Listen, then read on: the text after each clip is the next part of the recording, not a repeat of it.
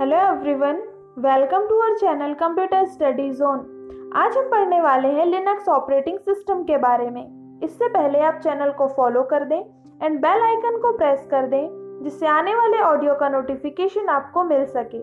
चलिए देखते हैं लिनक्स ऑपरेटिंग सिस्टम क्या है। ऑपरेटिंग सिस्टम की शुरुआत 1991 में हुई। उस समय लिनक्स स्टोर वर्ल्ड नामक छात्र ने अपने पर्सनल प्रोजेक्ट में फ्री ऑपरेटिंग सिस्टम कर्नल को तैयार किया। और लिनक्स कर्नल तब से लेकर अब तक निरंतर विकसित होता गया।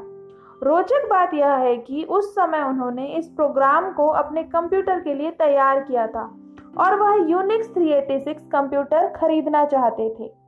लेकिन लिनक्स अपनी आर्थिक स्थिति के कारण उस कंप्यूटर को खरीदने में असमर्थ थे। इस तरह उनके द्वारा एक छोटे से प्रोग्राम ने विश्व के समक्ष लिनक्स कर्नल को पेश किया। उस दौरान कंप्यूटर काफ़ी बड़े साइज़ के होते थे, तथा उनके ऑपरेटिंग सिस्टम भिन्न प्रकार के होते थे। आप समझ सकते हैं कि उन्हें ऑपरेट करना कितना मुश्किल होता होगा।